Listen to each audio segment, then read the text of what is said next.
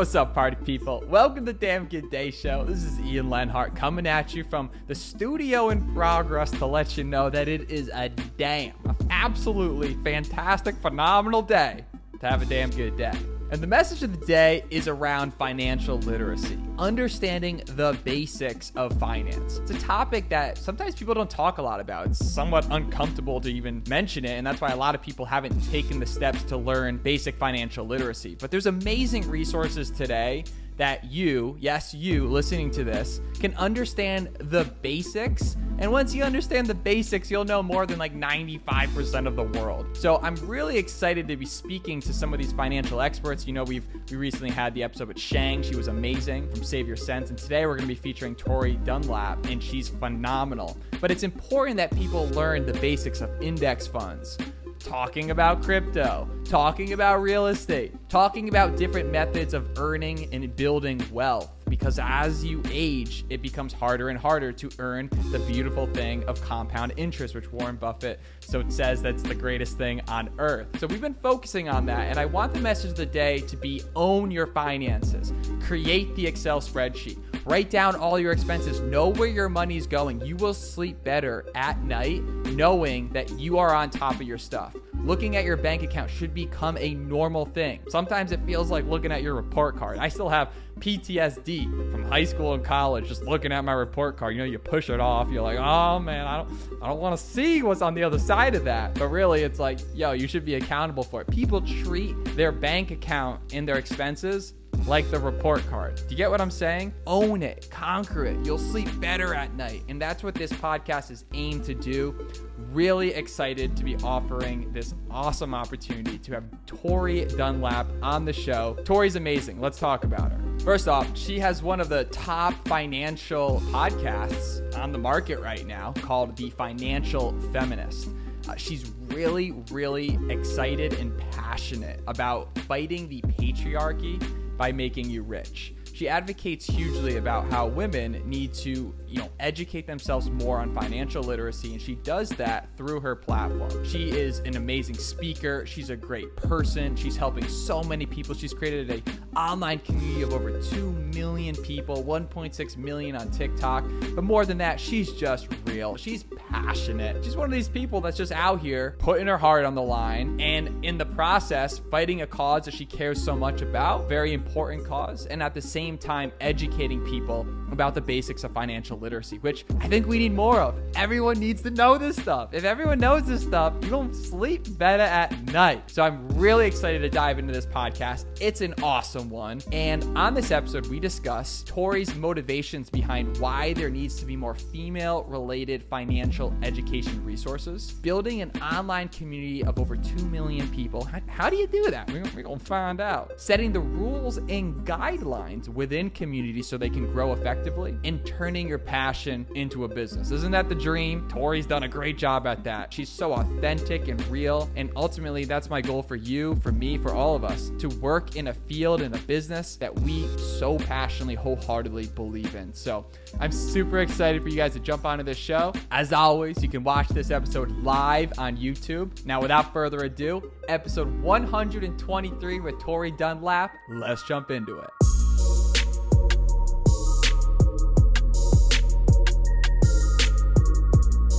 And we're live. Tori is on the pod. She's here. You're in the middle of a big move and you're going nomad. Exciting times.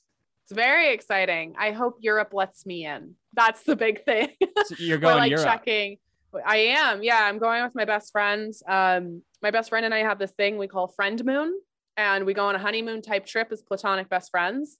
And uh, yeah, we're going to be spending two months, one month in uh, rural France outside Dijon, and then another month in Tuscany. And I am there to write my book. So uh, yeah, the business is going to run without me, and I am there to uh, to write a book for HarperCollins. That's amazing. Hell yeah. Shout out Harper Collins. He's amazing. Yeah. uh, it's cool that you're you've got to a point in your life and business where you get to experience the things that everyone always talks about and preaches about. Like, you know, I was like, I want to be an entrepreneur. I want to travel to Europe and work remote. And now you're out here doing it. And I know it probably wasn't easy, but I've something No, I've, I've always admired about you is your bubbliness and chillness and realness just like in the way you talk and the way you move. And, and I can tell why you're successful based on just how real of a human you are. I appreciate that. Yeah, it's um it's really crazy because we blew up in COVID. And so I mean, COVID's far from over, but it's it I'm starting to get a little taste of what my life might, might be like once we're once we're more back to normal. And again, hopefully I'm recording this and I I'm not living to regret it. Hopefully we do make it to Europe and that they don't close their borders. But yeah, it's it's fun to kind of uh, figure out now what my life and what my business looks like. Um, because yeah, I blew up in a 650 square foot apartment that I didn't leave for six months. So that's the I mean the adversity. You took it, you spun it up, and now you're you turned it into oh, something I mean, good. Let's be clear, adversity in quotes was like me being lonely. It was not anything serious. I had plenty of other people who I knew had way harder times during COVID. But right. um yeah, I think it's just really interesting to see what the world and what all of us are gonna look like when we when we get out of get out of this weird in between time. So true. I kind of look down and because I'm like legitimately sick because even though I got the Pfizer vax and none, no one that listens to pause knows this, because I don't really talk about COVID because it's just so like, yeah, everyone, yeah, it's so political and weird. But I got COVID even with the vaccine and I got super sick. And like, oh no, 15 out of 20 of the people that uh, I was around or friends around all got it just this past two weeks and wow. it, it's like it knocks me it knocks me out so yeah interesting times indeed i don't know what the future is going to hold but it's definitely probably not going to be a smooth sail no definitely not but um i'm glad to hear you got the vaccine i imagine it would have been even worse if you didn't have it but i'm really sorry to hear you got sick that's not I mean, I'm not. I'm not sorry about that. I'm young. I'm healthy, and all that stuff. Like life, life is good, right? I'm blessed, just like you said. Adversity, right? But uh, the interesting thing about what you've done is you've built this brand, and you've been able to educate people on finance and a topic that is super ugly, gross, and a lot of people don't understand it. So they pay people a lot of money to to teach them. And you've made it simple. Tell us about the journey there. Like where were you five, six years ago before you even decided to try to turn this into a career? Yeah. So I'll go back even further. I was lucky enough when I was growing up to have a financial education from my parents.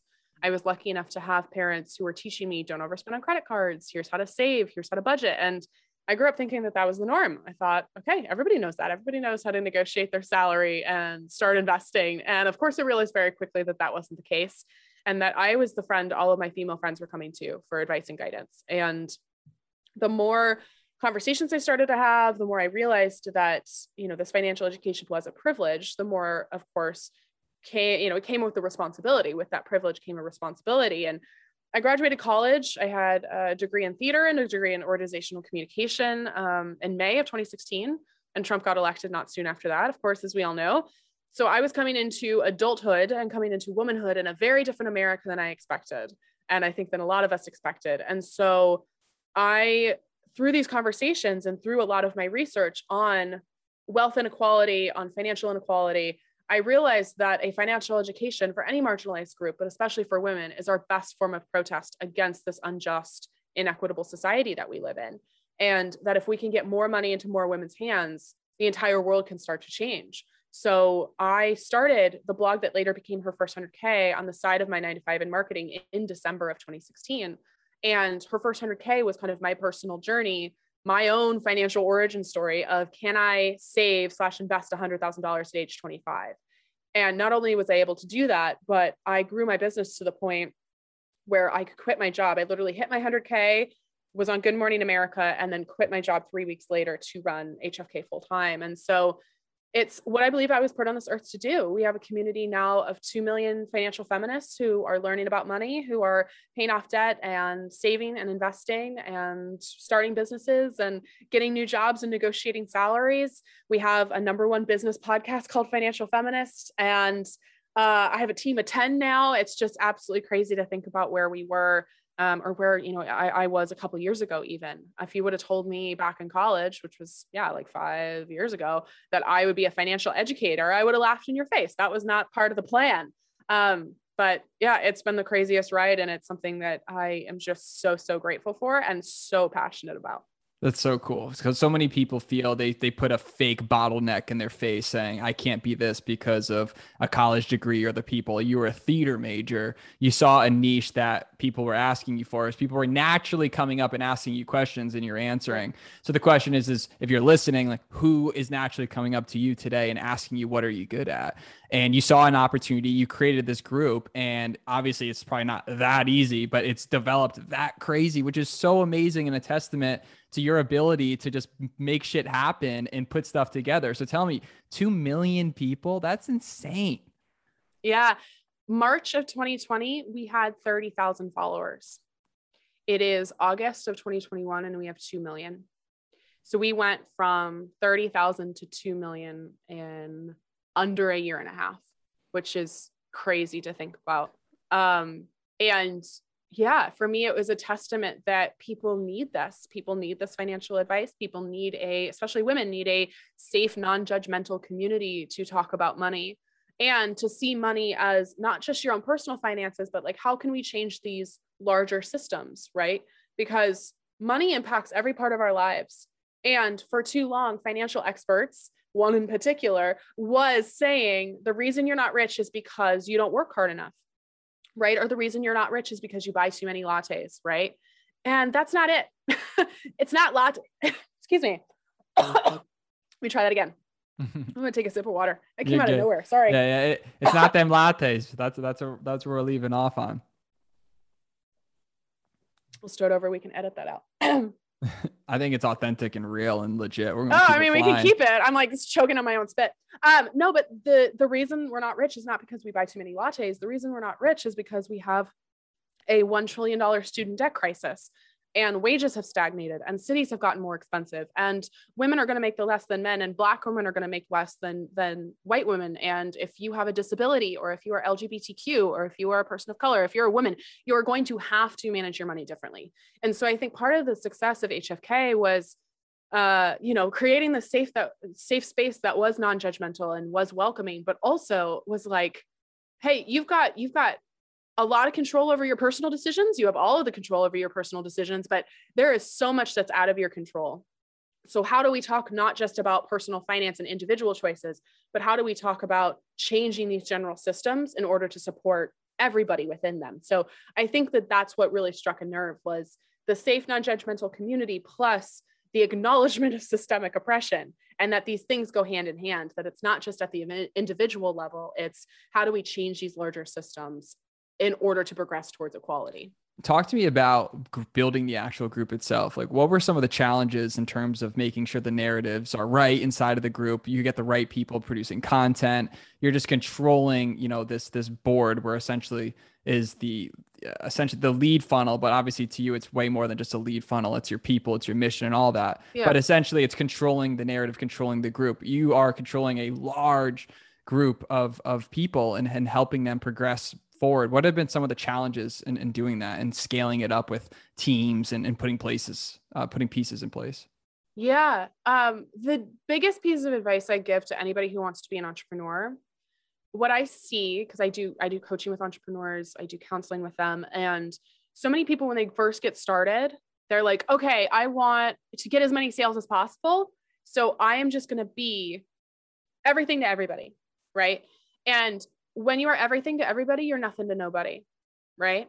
When you are trying to be the solution to everybody's problem, when somebody goes to learn more about you or learn more about your work, there's going to be that moment of like, okay, but I like, who is this person? Is this person for me? I don't know what this person does, and I don't know how they're useful to me. So in the early days, like my first big media feature, I was on Market Watch. And I was talking about this mission of financial feminism, of, you know, not just building wealth for your own sake, but how can we use that as a form of protest to raise other women and other marginalized groups up? And the interesting thing happened is that uh, you know, uh, the majority of Market Watch readers are uh, white men in they're probably 50s, 60s, or 70s who didn't love that I was saying things like cisgendered or acknowledging privilege. And I had quite a few comments. I would say 90 to 95% of comments were something disparaging like that. Like, why does she have to make this a women's issue? Why can't she just talk about personal finance? And that for me was a turning point. Is I could have either taken those comments and been like, okay, well, sounds like I need to do something differently. But instead, what I did is I realized, you know what? These men are not my target market. These men are not my target market. They're not who I want to talk to. And if they don't get it, that's okay. If they don't get it, that's okay. And if I lose their potential business, that is okay because I will gain women. I'll gain, you know, very specific groups of women who have become complete and total brand evangelists for what we do at Her First 100K. And so that was something that I did that was very strategic is I got a little controversial. I was willing to very very distinctly say who I was talking to, what I wanted to talk about, and if you didn't agree with me, this wasn't the community for you. This wasn't the place for you. There was other communities for you out there. So you and, set you, know, you, set the infrastructure. You you you put right. the rules in place and you put your foot down and said well, and not just rules, but like this is this is the mission of the company. Is like we are liberal, we are unabashedly feminist. If you are a uh, you know someone of another gender identity, you're welcome, right? You're welcome to come. But this is largely for women, and this is largely for women who want to again build their wealth as a form of protest. And so, yeah, I lost quite a few people with that, you know, potential controversial messaging, but I gained people who were so committed, you know, tattoo HFK on their forehead. And then I think in addition, it's really important that if you, when you uh, close in on that mission, you have to decide what behavior you will or will not tolerate, right? And so for me, if I am saying we are creating a non judgmental community, if someone is in there creating, you know, stirring shit up. If they have something to say that's judgmental, that's shaming, they don't get a second chance. They're removed from the community. And again, that I potentially lost a customer, right? But I've created a space where the people who really are my people can thrive. And if I have publicly committed to something, right, people need to see me back that up. I think the word community gets thrown around so much. It's this like marketing buzzword, right? Like Facebook loves putting the word community in every ad they've created. So and I'm like, yeah, but but like Facebook, are you keeping people on your platform safe? I think you're kind of sort of trying, but are you really? There's been plenty of times I have not felt safe on Facebook. Plenty of times. And plenty of times I could talk to any female friend of mine and they would say the exact same thing. So I think if you're going to build a community and call it a community, you need to figure out what that community stands for, what is uh, acceptable in the community and what is unacceptable. And then actually enforce those rules. And again, it sounds like like I'm like some sort of dictator. And I don't mean that at all. It's actually a really beautiful thing of knowing that if you're coming into my house, this is going to be a safe space, right? right? And I'm here to support you and I am here to make sure that you can ask those quote unquote stupid but really not stupid questions without getting shamed or judged for it. Right. I mean, you're playing mama bear. You're controlling the pot. You're making sure that yeah. everyone everyone gets what they came for. You know what I'm saying? You have to have rules in place. And this is exactly the question I asked, and your answer was absolutely fantastic and phenomenal. It, it basically says, look, like these are the are how this is going to go, and if you aren't happy with it, then leave. Yeah, and it's like wish you the best. Like peace out. But yeah, don't let the door hit you on your way out. It's cool though that it, you that you've partnered up this whole like much bigger mission of helping women, but at the same time teaching basic financial advice, which a lot of stuff you can learn online, but a lot of people aren't motivated. But you've been able to attach this deeper motivation to get people to hold themselves accountable. And I think that's just so honorable. Well, I appreciate that. And for me, it's even larger than that, which is um, yes, it's good marketing. I mean, I, I'd be lying if I if I said that. Of course, that isn't something that's on my mind. But for me, it's more the realization that why hasn't all of this financial content connected with people? Because yeah, you and I could Google something like how to open a 401k or you know how to pick a index fund, right, and get plenty of good information, plenty of bad information, but plenty of good information. Why hasn't that connected with people? And specifically, why is that not connected with women? And through, again, conversations with friends, what I was seeing just in the kind of landscape of personal finance and largely just like women in general, the women's communities, is that very few women were seeing again that financial education piece as a form of like become are gaining the life that they wanted being able to leave toxic situations, being able to donate to causes they believe in, being able to start businesses or have kids or not have kids or get married or not get married, right? That that is the power of a personal finance education and a financial foundation is those choices that open up to you. And in addition, pretty much all of the content out there, like I, I'm literally, I was writing this in my book. I'm writing a chapter in my book about spending the other day. And when you Google like how to build wealth, still in 2021, the conversation for women is like, oh, coupon clip. And here are like 20 meals you can make for under $20. And like stop buying Louboutins and purses and you know what the conversation is for men? Index funds, real estate, cryptocurrency, right? It's not like stop buying, stop spending all your money on frivolous things because you can't control yourself. It's still in 2021, this like very misogynistic messaging. And so that's what I realized I, you know, that's that's what I realized I could bring to the table was really good advice that was, you know, not necessarily anything that somebody hasn't said any yet said before. You know, I'm not I'm not inventing personal finance education, right? This has been around for a really long time. Right. But it's it's in how it's delivered and with this larger understanding that again, it's not just about you, it's about you getting your financial shit together is literally an act of, you know, it's kind of like a middle finger to the patriarchy, right? So I think that for me, I was really strategic both in the marketing eh, marketing standpoint, from a marketing standpoint, but also just because that's what felt good and that's what I wanted. And that's what I know uh, from these conversations with women. That's what I knew everybody else was looking for too. Yeah. And you mastered it. You were able to to fit into that sweet spot. It's so interesting, like you mentioned, that the knowledge is out there. You can go read Tony Robbins' Master the Money Game. You can read J.L. Collins, you know, uh, uh, a book to uh, what's that? A guide to wealth mm-hmm. or something like that. Amazing. Rich Dad, book. Poor Dad, Dave like, Ramsey. I mean, yeah, Jim Cramer, right? But what do all of these people have in common? Well, first of all, they're men. Second of all, a good chunk of them have, I mean, I literally say, like, when people ask me, like, what are the next five years for your business? Like, what do you want to do? What do you want to be? And I literally tell them, I want to be Tony Robbins, but less icky. I love that because it's like there's there's a lot of good advice, but it's like do you actually like these people? like, do you actually like share the same values with these people? Because I hear this a lot from because I'm very publicly outspoken against Dave Ramsey and and not only a lot of his advice, but uh, plenty of his business practices are borderline illegal and not great. And people are like, yeah, I mean, he doesn't seem like like the great guy, the greatest guy, or like the greatest boss, but like his advice really helped me.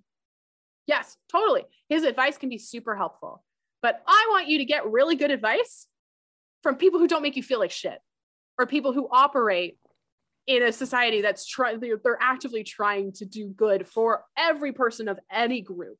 Mm-hmm. so i feel like that's the other thing too is it's like if you are the person who's like oh yeah i don't like I, I don't think i really connect with this person but they give good advice so i'll just continue listening to them.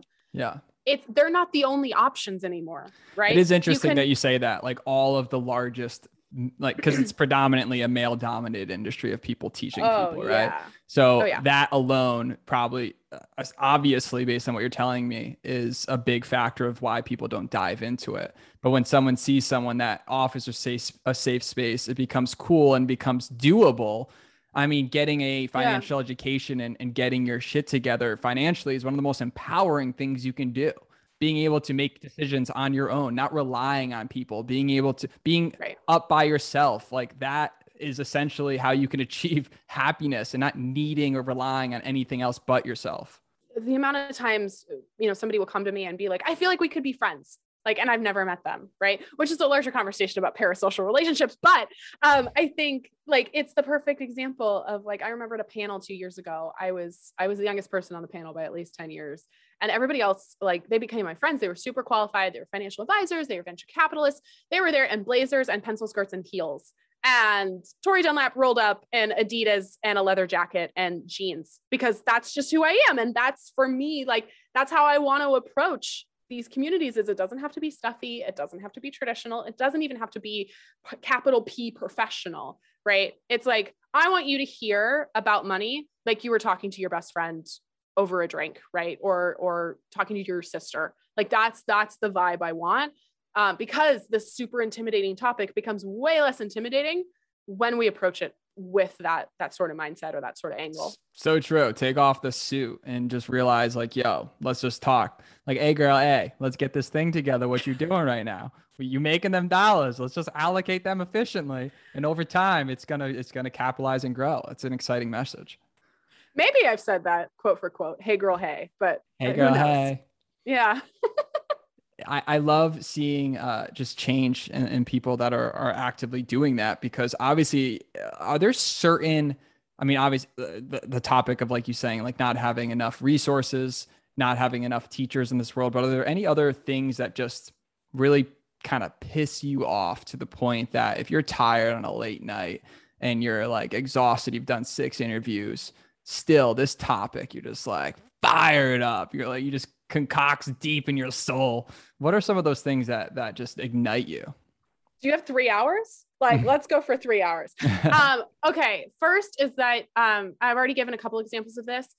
Society does not like women who have money at all. Like, still, 2021, society does not like women who have money. And there is this unique double standard that like every hoop we jump through as women when it comes to personal finance education there's another hoop to jump through so i'll give you i'll give you like the the example of this so let's say that you're like, okay, I feel like I've made a lot of decisions that I regret around my money and I'm like ready to get started. What happens traditionally is that you are shamed and judged for those choices, right? And told, okay, well, like you've made all these mistakes in the in the past and this is why you're not good with money. So like sucks to be you, right? Let's say you overcome that shame, which is hard enough. Let's say you overcome that shame and judgment. And now you're starting to build wealth. Then you're actively told as a woman, as a woman, well, actually, you shouldn't want money because money's evil, money's bad. And you shouldn't be talking about money because it's taboo and it's impolite and it's gauche. And those are two narratives that are perpetuated by the patriarchy in order to keep women playing small, right? They profit off of our silence, they profit off of our inaction by telling us, don't want money because that's bad or that's tacky or that's greedy. Don't talk about money because that's taboo. But you better believe that men are talking about the stock market, right? Or talking about the bonus they pulled in. Or, you know, they're talking about just having money in general, right? It's not a taboo conversation in the way that it is for women. And again, like I mentioned before, the way we educate men and women is very different when it comes to money. It's spending or budgeting for women, it's wealth building for men. And then let's say you overcome that. Let's say you get through the shame and judgment. You're like, no, I want to talk about money. I, I don't believe that, you know, having money and wanting money is bad. Let's say now you have money, you have a six figure salary, a seven figure business, you are, you're killing it. Then we shame or judge women for making money in that way. And for talking about their businesses or the wealth they, they have built. You can go to any TikTok where I've ever talked about my own personal finance journey and see this in the comments. Well, I think a lot worst, of that has to do with people are just like eh, when some most people in society, when you see someone who's successful, they try to do the Ann effect and try to pull them down because they're insecure about themselves. They're not celebrating. Oh, it's totally, you're totally right. But I will also argue it's the internalized misogyny where I will get, unfortunately, from a lot of women, like, hey, I really like you and your content, but like you're bragging like, why are you bragging about you and your accomplishments? And it's weirdly a Venn diagram of people who say that to me and people who like are Elon Musk worshippers, right? Or people who are just like, I don't know, Jeff Bezos can do something. They're like, oh my God, what an innovative genius, right? And it's this double standard between how we view success, money, business for, again, women compared to men. So you've even and, seen some people be kind of hypocritical in the, inside of the community course. And it's very, it's, we see this all the time. I see this all the time, not just in my own life, but um, let's look at like Simone Biles, right? Who, who wore, um, you know, a sequin in the shape of a goat on her leotard because she is, she is literally the greatest of all time. And people are like, she needs to be humble. She needs to be more humble. Like, I don't, I don't like her because she's not humble which is not only internalized misogyny, that's internalized racism. Same thing with Serena Williams, right? Why, why does she talk about her success all the time? We don't say the same thing for Roger Federer. We don't say the same thing for, you know, the male equivalent, right? It's it's very much so it's almost like the it's almost like the internal narrative of women in this sense holding themselves down by maintaining this narrative. Right, that's what I'm saying is like society, patriarchy has told you play small. Don't just be grateful for your opportunities, don't talk about money, don't don't, you know, build wealth, right? Because that's tacky or people won't like you, right? And then it's actually proven, right? It's like, okay, I've built wealth. Cool, I got through all of that. And it's like, oh, well, I'm still being told, I'm being judged and shamed even if I don't have money and I'm trying. And then I'm being judged and shamed if I if I'm doing well, right? And so it's like this horrible like you can't win kind of side effect of that. And this is not something I've discussed publicly, but um I mean, back in the the the times where I was, you know, getting closer to my 100k, I was very upfront about like what my net worth was, about like you know what what my savings rate was, how much I had saved, and I would love to be transparent with that number now, because I've worked my ass off. I have built a lot in terms of our our business earnings, in terms of my my own savings and my own investments, and I don't feel like I can publicly talk about it because not only are people going to feel entitled to then tell me what I should do with that money uniquely as a woman, but in addition, my safety comes into question and in a way that it doesn't for men. My safety, the security of literally my physical safety and the safety of those people that are important to me. And so I think that that, that is a huge double standard that I see in my own work. Like I am the most transparent person about money, and yet I'm forced with something that I should be so proud of and able to acknowledge publicly, I don't feel like I can because of the way society views views women who have money and as well the way that we treat literally people and their physical safety around money or around wealth building. Well, there are people so, out there are, are crazy. Like people are crazy. Well, it's like it's like like it's taking a step back with the whole digital nomad thing. Like you're traveling to France. It's like I, I went to Colombia for six months and I was telling some of my, my my girlfriends this and they were like, Oh my God, I would love to go there, but like I could never. And I'm like, well, what do you mean? And then they completely brought it up to me, like, like you as a guy, you don't understand that it's completely true. Like I felt completely right. safe out there, but I could foresee. I mean, people are just are scary and you got to really double take yourself if you can't defend yourself or if you're looked at in that sense so I, I, get what you're saying i mean and that's that's just what i mean in general it's like society does not like women who have money and unfortunately we all have just like we all have internalized racism right we all have internalized misogyny all of us even women right we have internalized misogyny and so we and like your point of like we do a lot of projecting right on our own insecurities we project them onto other people right and we have an issue with other people because we really have an issue with ourselves. But I'll take that one step further, where it's literally because we've grown up in a patriarchal, racist, ableist society, right? We have these certain perspectives uh, towards other groups of people, right, that are often not very kind and not very uh, not very inclusive, right? And I think that money is the perfect example of that, of just how that manifests in in our thinking, our perspectives and our own insecurities. Um, because again, we've grown up in a society that has actively told us don't talk about money. Don't talk about it. It's not polite to talk about it. Well, well, it's also interesting that once you get financial success, right? I always, I think I said in every podcast. So sorry for everyone. I apologize. But Naval Ravikant, he said, you need to get rich because then you need to find out that it's not the answer to happiness, right? like you need to get mm. money before you can realize like yo like there's some more deep work here so i think the the word- i will wholeheartedly disagree with that actually because it's the same narrative that money doesn't buy you happiness i i agree with the sentiment right which is really that if you're trying to seek out maternal or you know uh, physical things to to make your life better right materialistic things that's not going to do it right? This sense of love, the sense of belonging that we all need as people. A Maserati is not going to do that for you. Right. But telling somebody who cannot uh, put food on their table consistently, telling somebody who, you know, if they had one more bedroom in their apartment, right, that money can't buy you happiness. But that's right? the that second part to the equation. Thing. But that's the second part of the whole thing he's saying is that you, can't say that to someone who needs to pay rent for the month, who has three children. Like mm. you can't tell someone that needs money that money doesn't buy happiness when someone needs sure. it. You know so tell saying? me the quote again. Maybe I misunderstood. So what was the you, quote? You need to then get wealthy and like have success and have financial success before you can realize that that's not where happiness comes from. Right.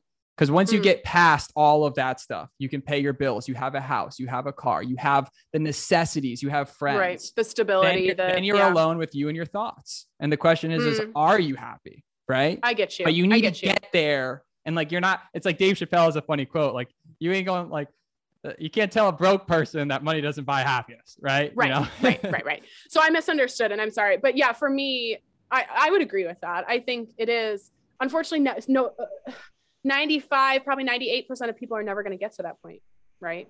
And they're never going to get to the point where they can they have all of their needs met to the point where money is not a worry or an anxiety for them anymore.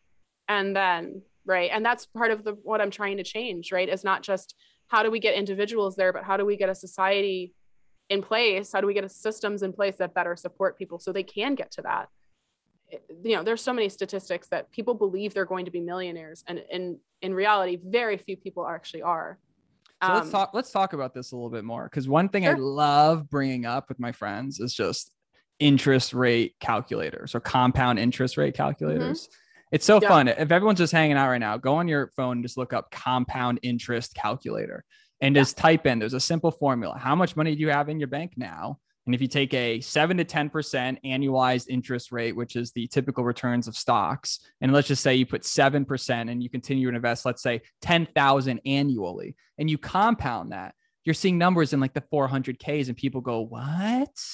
And I want to be clear compound interest works whether you put $10,000 into your account or $10.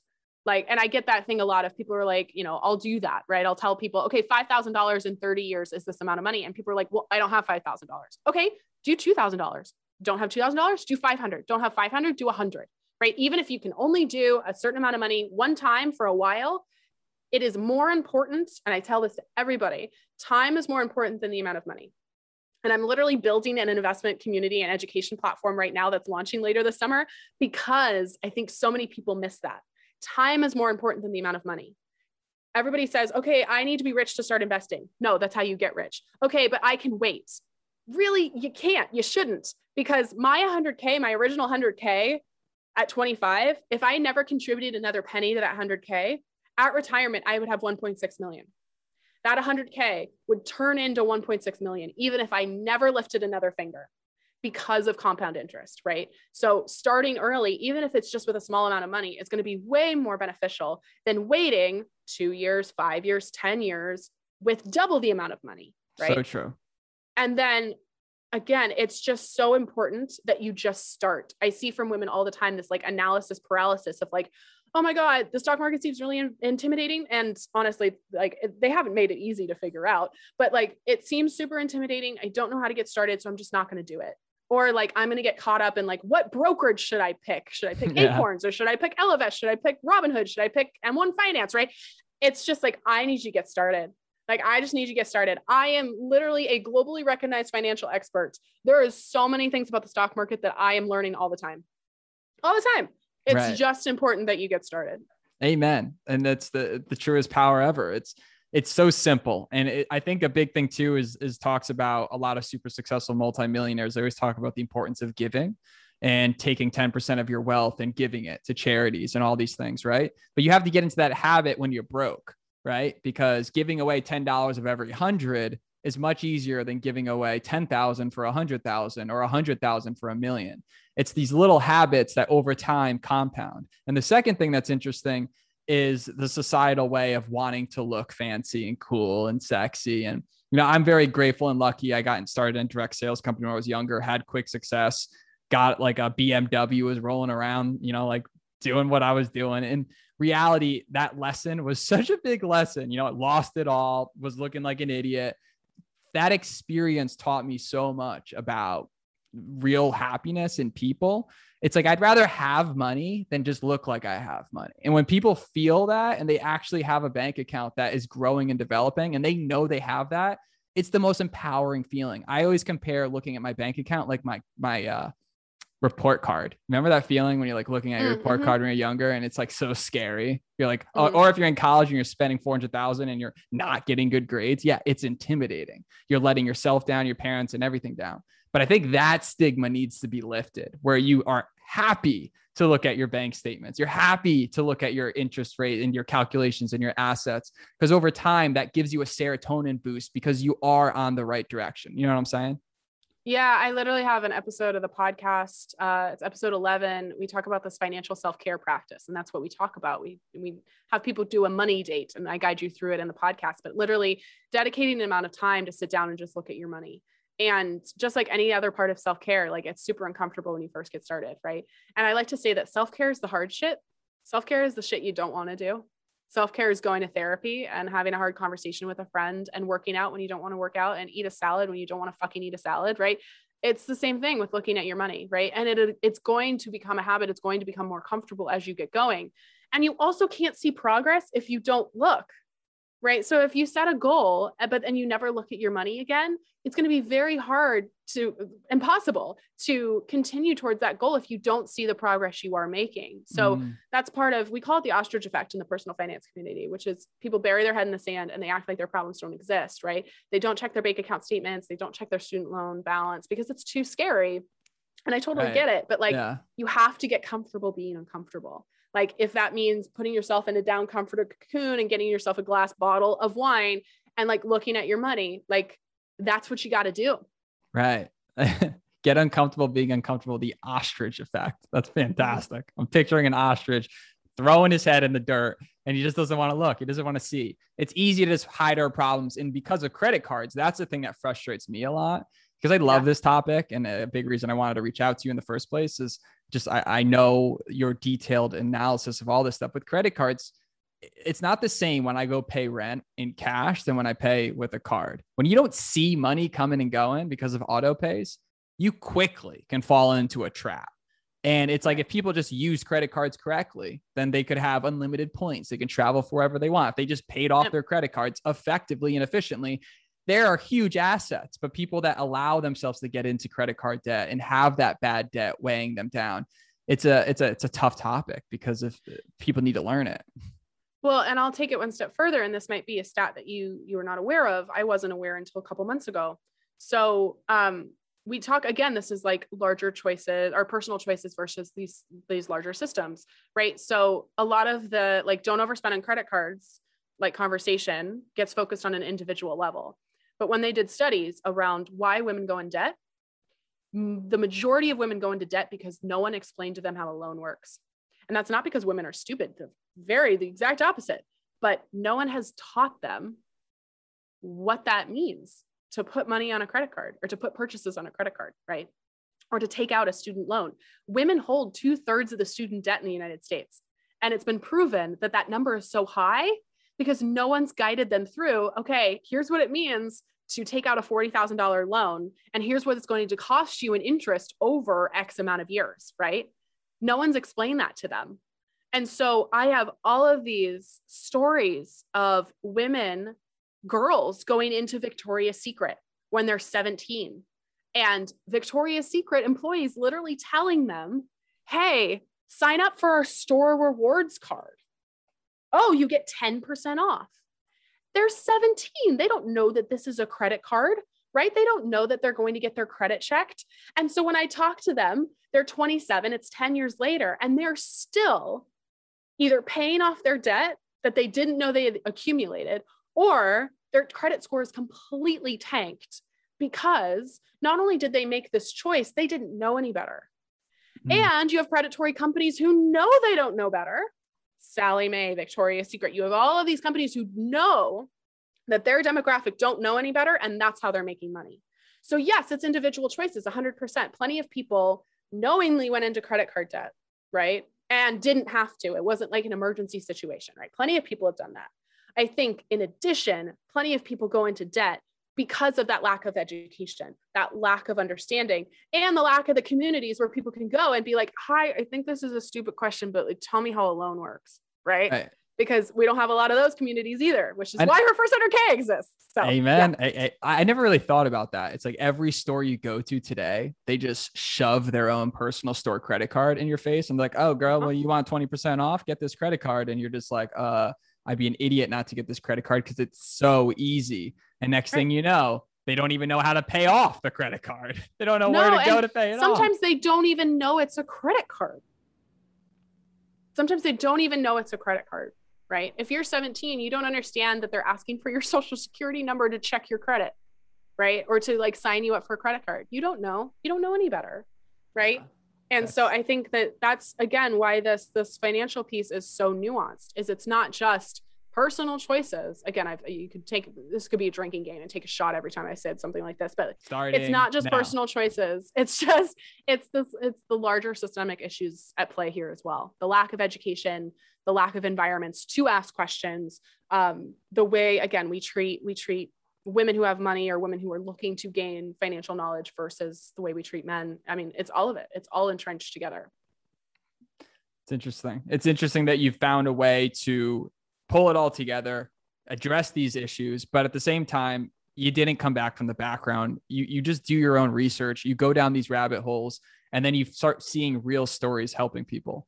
Has there been a story particularly? And I know like you got bajillion stories, right? Anyone that's successful building online courses and communities, stories sell, baby. It's stories tell, right? If people see a great story they relate to, they're like, oh, if she can do it, I can do it. But has there been any like particular situations that just kind of maybe early on in your career that Mm. you heard that just really struck a chord with you? I used to say um, that we would get messages every day from women that our work was changing their lives. Um, and then I used to say every hour. Now it's every 10 minutes. Um, my favorite, I mean, I've, we've gotten, I was able to leave my abusive partner because I have an emergency fund and I have my own money and I'm able to leave. Um, I was able to negotiate $25,000 more for my next job. I, I I have actually a lot of my clients have turned into friends. I have a friend who lives in Seattle. We got her. Oh my gosh, I'm trying to remember. It was a couple years ago. Fifty thousand dollars more in her next job. Um, yeah, I quit my job and I'm able to run my business full time. I um, got out of debt. I paid off all my student debt. You know, I could send I could send my kids to summer camp and not worry about how I was going to pay for it. Like the stories we get are just amazing. My favorite though are when women realize that this is so much bigger than just money, like we were talking about earlier, that it's not just you being able to pay off your debt or being able to invest. It's it's the realization that oh, now that I have money, my entire life has opened up to me. And for me personally, like I can see this in my own life. I don't put up with any bullshit anymore. I don't put up with bullshit from a client. I don't put up with bullshit from men I'm dating. I don't put up with bullshit at all because I don't have to. Financially, I don't have to. I don't have to find a partner in order for them to support me financially. That is not that's not part of it. And if you go on a date with me and you're intimidated, that is your problem. What are your thoughts then? Like, given that uh, your opinion and just societal norms of how Mhm. typical dates go today, like how how how do you think? What do you think it should be? Should it be 50 do you mean? 50? Like in terms of paying a check, imagine you just go on a Oh, we went like, on a hard pivot. Um I, I I think that's a personal choice. I 100% think that's a personal choice. I'm not coming in just like I get asked a lot like, "Okay, I'm getting married, like should we combine our finances?" I don't know. That's a personal choice.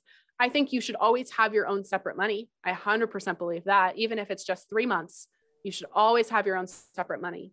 right. Um but yeah, I mean, for me, yeah, I don't know if that was like a hard pivot too. It was, but it was a, it was a I little would- bit of a hard pivot, but Yeah, I- I- I, I think just I think it's it depends on the individual. It depends on the couple. It depends on like especially when you're first getting to know somebody. Sometimes those conversations can be a little hard. right. Like I I find it typical, at least for me, it's like oh one of us pays for dinner, and then if we like go to drinks before or like ice cream after, like the other person will pay for that.